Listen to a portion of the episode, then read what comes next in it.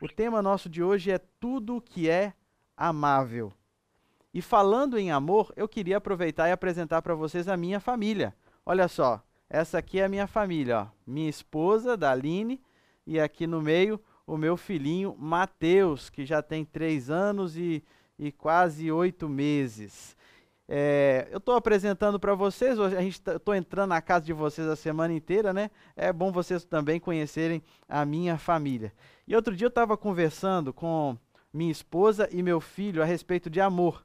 A gente sabe que uma criança de três anos não tem muita, muita ideia do que, que é amor, mas a gente gosta de falar que ama o Mateus e tudo mais. E eu falei assim, filho, você sabe que papai ama o Mateus? E ele falou: Sim. Falei, filho, você sabe que a mamãe ama o Mateus? E ele falou: Sim. Aí ficou aquela pausa silenciosa. Aí ele falou assim: Papai, Mateus também. E eu fiquei todo, ah, ele vai falar que ama também a gente. Ele falou assim: Mateus também ama o Mateus.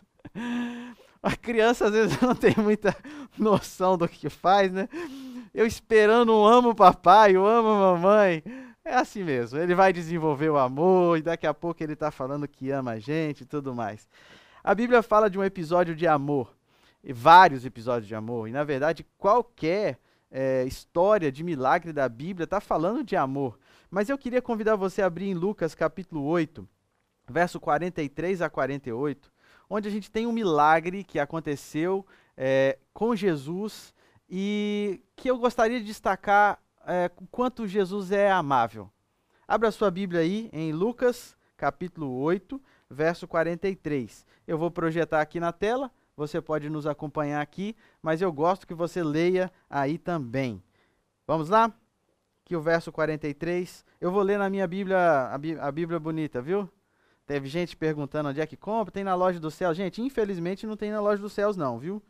Eu comprei pela internet, mas eu já coloquei o link ontem à noite lá no, no Instagram da mjovem.ases.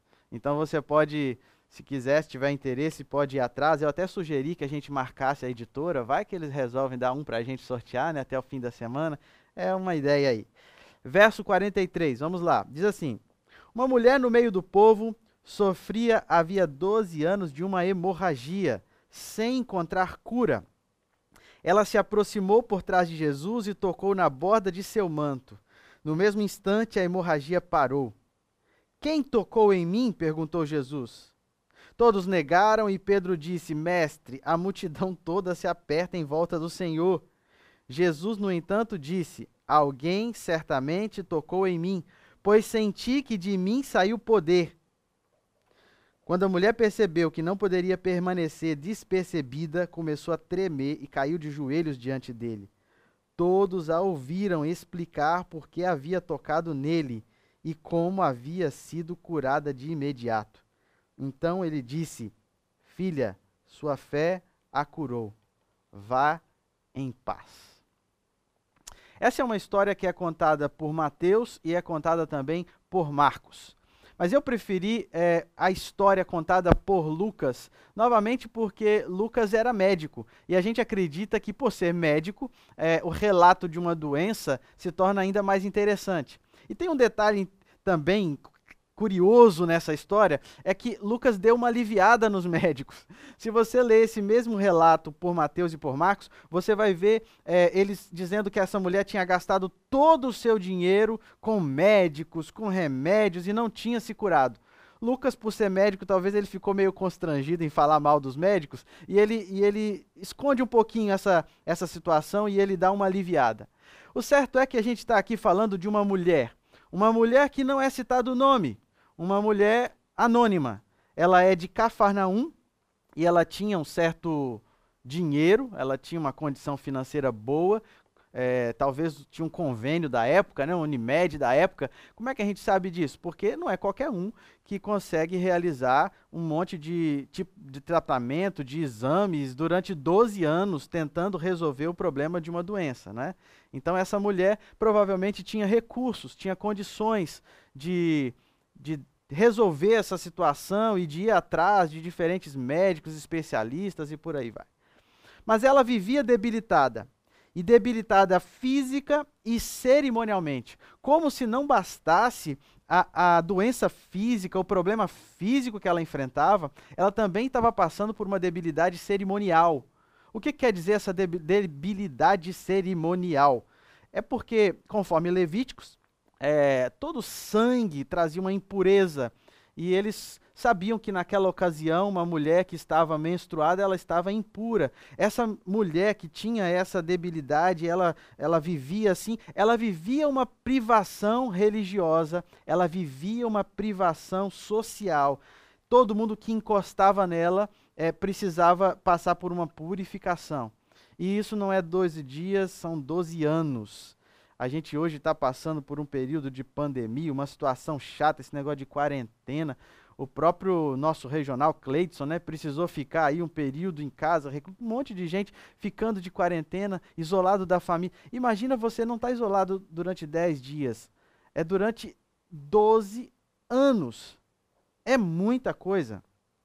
Essa mulher não podia ir no templo, essa mulher não podia ir em festas, festa de família, festa de aniversário, sobrinho, parente. Ninguém podia tocar nela. E as coisas que ela tocava se tornavam impuras. A cama dela era só dela, não podia deitar com o marido. A, a roupa dela era só dela, a cadeira que ela sentava era só dela.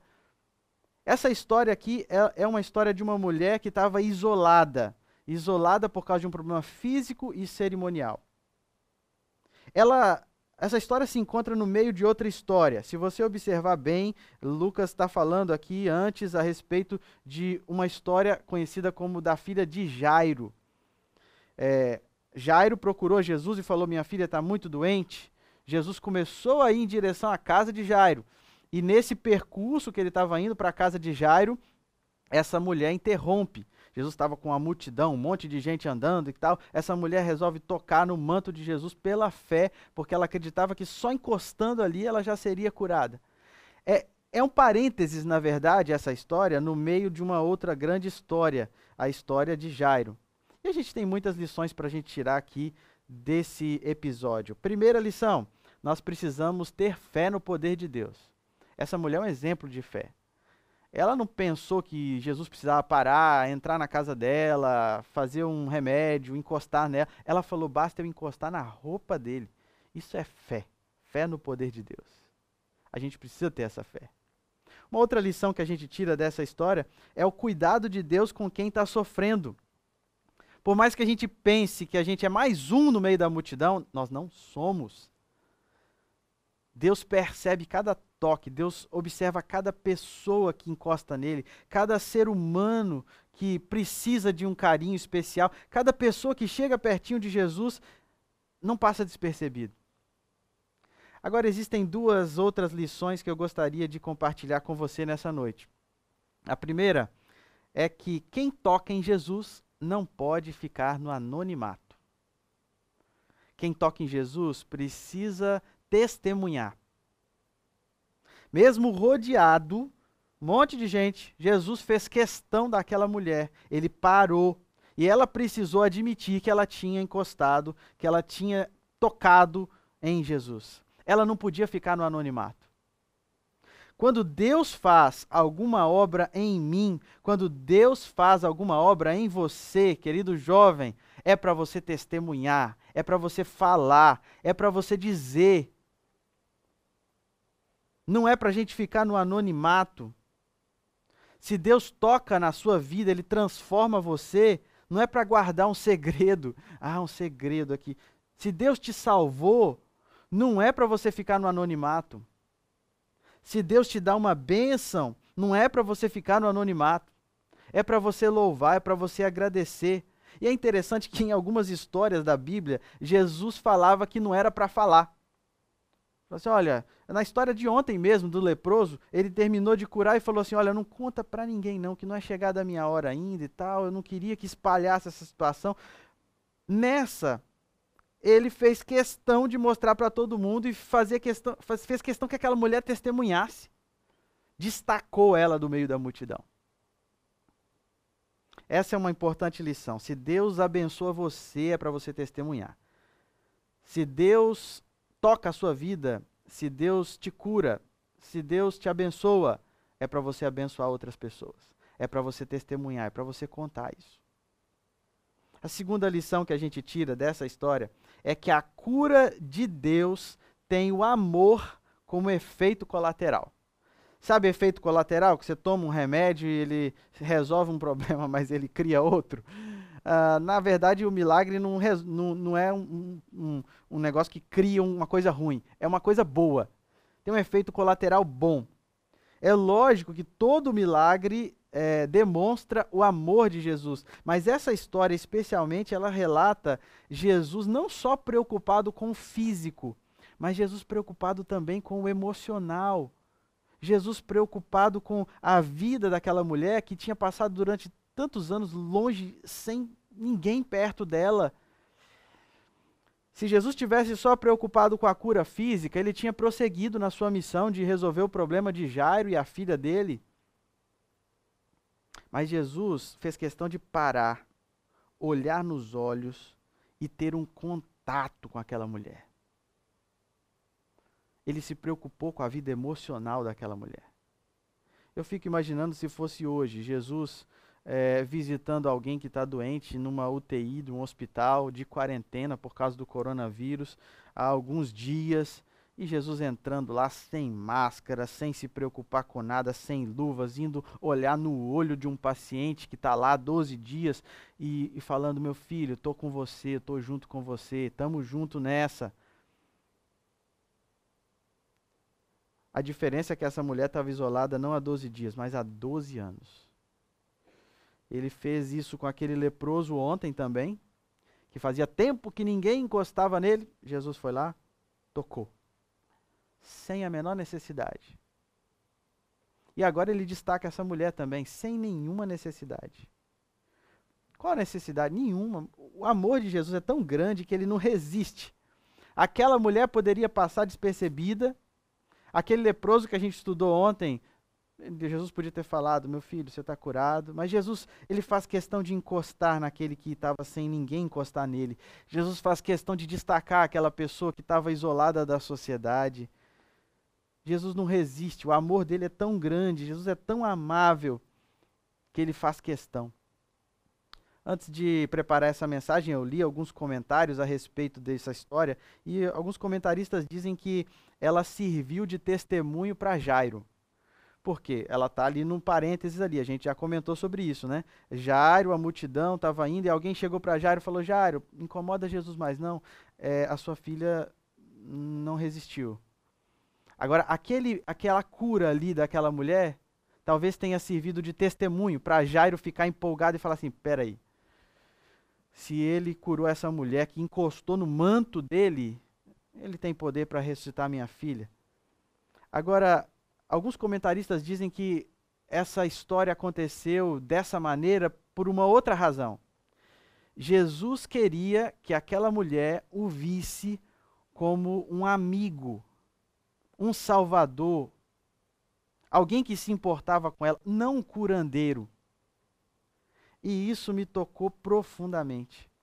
Só chamando a atenção de Jesus, ela ter, ele teria condição, só, só parando ali naquele momento, ele teria condição de olhar no olho daquela mulher e falar: Minha filha, vá em paz. Jesus tinha necessidade disso? Não. Mas ele fez questão, ele fez questão de olhar. Eu vou pedir à produção para aproximar esse, esse olhar aqui. Não é o olhar de Jesus, lógico que não, mas tem um pregador famoso que fala: chega mais perto, chega mais perto, pastor Luiz Gonçalves. Deixa eu, deixa eu dar uma de Luiz Gonçalves aqui com você. Olha, olha para o meu olho. Não é o olho de Jesus, de jeito nenhum, não é esse olho bonitão, não, mas, gente, Jesus fez questão de olhar assim no olho da mulher. Olhar no olho é uma coisa importante uma coisa especial. Jesus olhou no olho daquela mulher e falou assim: Filha, vá em paz. Jesus quer olhar no seu olho também. Jesus quer falar assim: Meu filho, você está perdoado. Meu filho, eu te amo. Nós estamos juntos nessa jornada. Você não está sozinho. Ei, meu filho, eu quero ter um relacionamento com você. Eu não sou só um Deus que cuida de galáxias, eu sou um amigo. Eu não sou um curandeiro, Eu sou um pai. Eu estou do seu lado. A gente olha para essa história, a gente talvez passa despercebida esse amor, esse amor que Jesus demonstra por essa mulher. Jesus não tinha necessidade nenhuma de parar e olhar no olho dela, mas Jesus é assim. Aquele leproso de ontem, ele recebeu a cura, ele recebeu um toque de Jesus, a atenção de Jesus. Essa mulher agora recebe a cura, mas ela recebe também um elogio e ela recebe também uma atenção do Salvador, uma atenção personalizada. Ela recebeu uma bênção de paz. Olha o que ele disse. Ele disse: Filha, sua fé a curou. Vá em paz. É um elogio. É um elogio à fé dessa mulher, uma palavra de incentivo. Jesus não se preocupa só com a nossa saúde física. Querido jovem, Jesus se preocupa com a sua saúde emocional. Assim como ele queria que aquela mulher é, contemplasse o seu rosto, sentisse o seu carinho, ouvisse as suas palavras de incentivo, ele quer ter um relacionamento amoroso comigo, ele quer ter um relacionamento amoroso com você. Em uma imagem, deixa eu mostrar aqui para vocês, essa mulher que estava é, longe de todo mundo, sem atenção nenhuma, passou a ter um relacionamento pessoal, íntimo com Jesus. Ele deseja esse relacionamento comigo e com você também.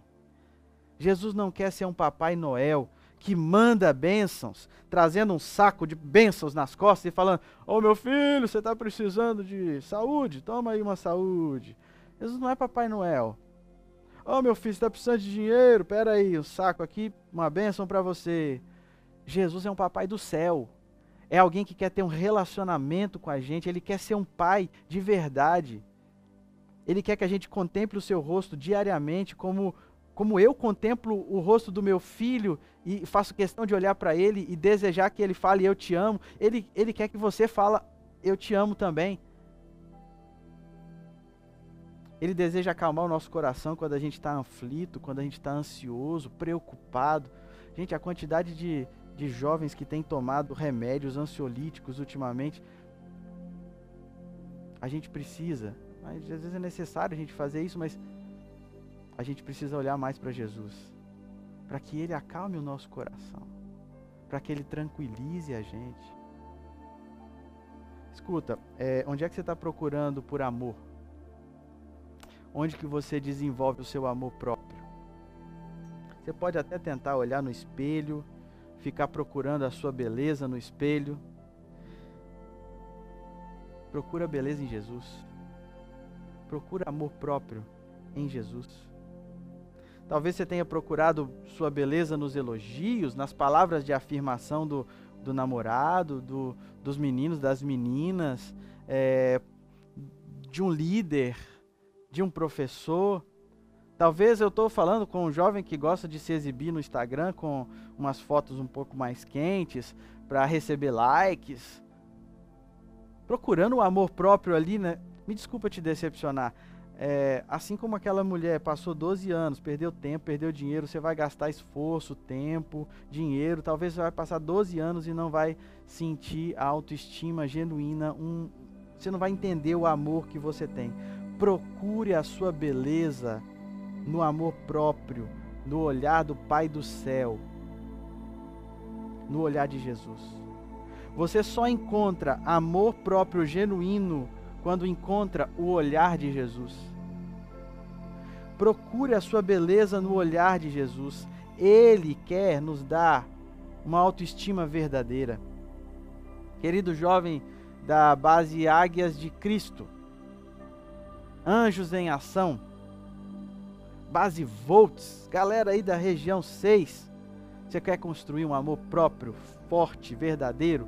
Constrói em cima de Jesus. Não constrói em cima de outras pessoas, não.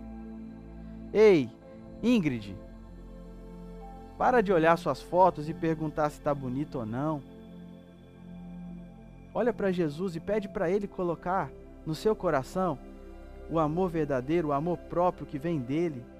Ei, Anderson, para de se sentir órfão.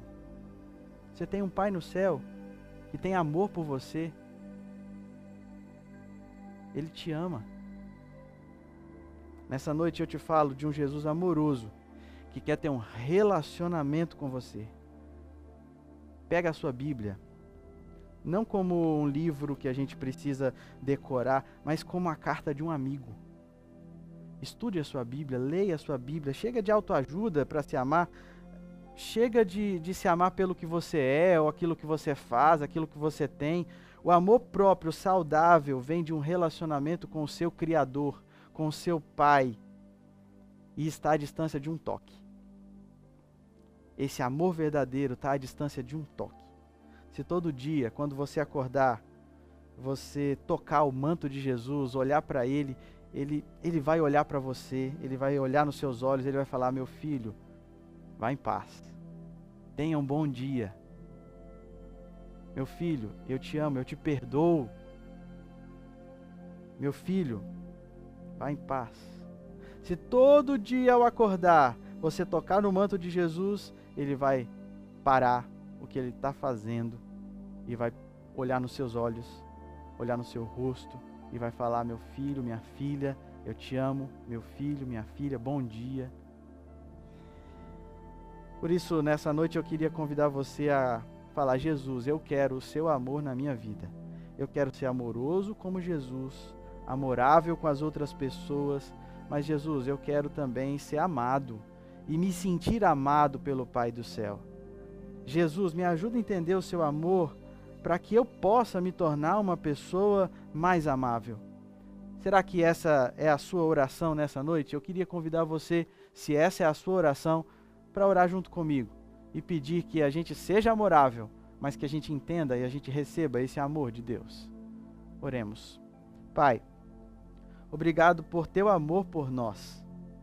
Obrigado porque esse amor é infinito e a gente às vezes se sente até constrangido, porque não merecemos e não temos em nós nada que faça é, o Senhor ter esse amor. Mas o Senhor é tão maravilhoso e o Senhor faz questão de parar o que está fazendo para dar uma atenção. Nós queremos ser amoráveis como o Senhor e nós queremos entender o amor que o Senhor tem por nós para desenvolver uma autoestima, desenvolver um amor próprio genuíno. Querido Deus, tem muita gente assistindo a, a, nesse momento e, e tem gente que não se sente amada, que precisa da valorização de outros. Que essa pessoa possa todo dia buscar o Senhor e o seu olhar, o relacionamento com o Senhor, possa fazer essa pessoa ter certeza de que ela é amada pelo Pai do céu. Pai, mais uma vez eu oro pedindo a tua bênção sobre cada jovem que está assistindo esta mensagem. E eu oro, Senhor, pedindo que essa obra seja feita não porque a gente merece, não é sobre o que nós podemos fazer, é sobre você, Jesus. E nós oramos em nome de Jesus. Amém.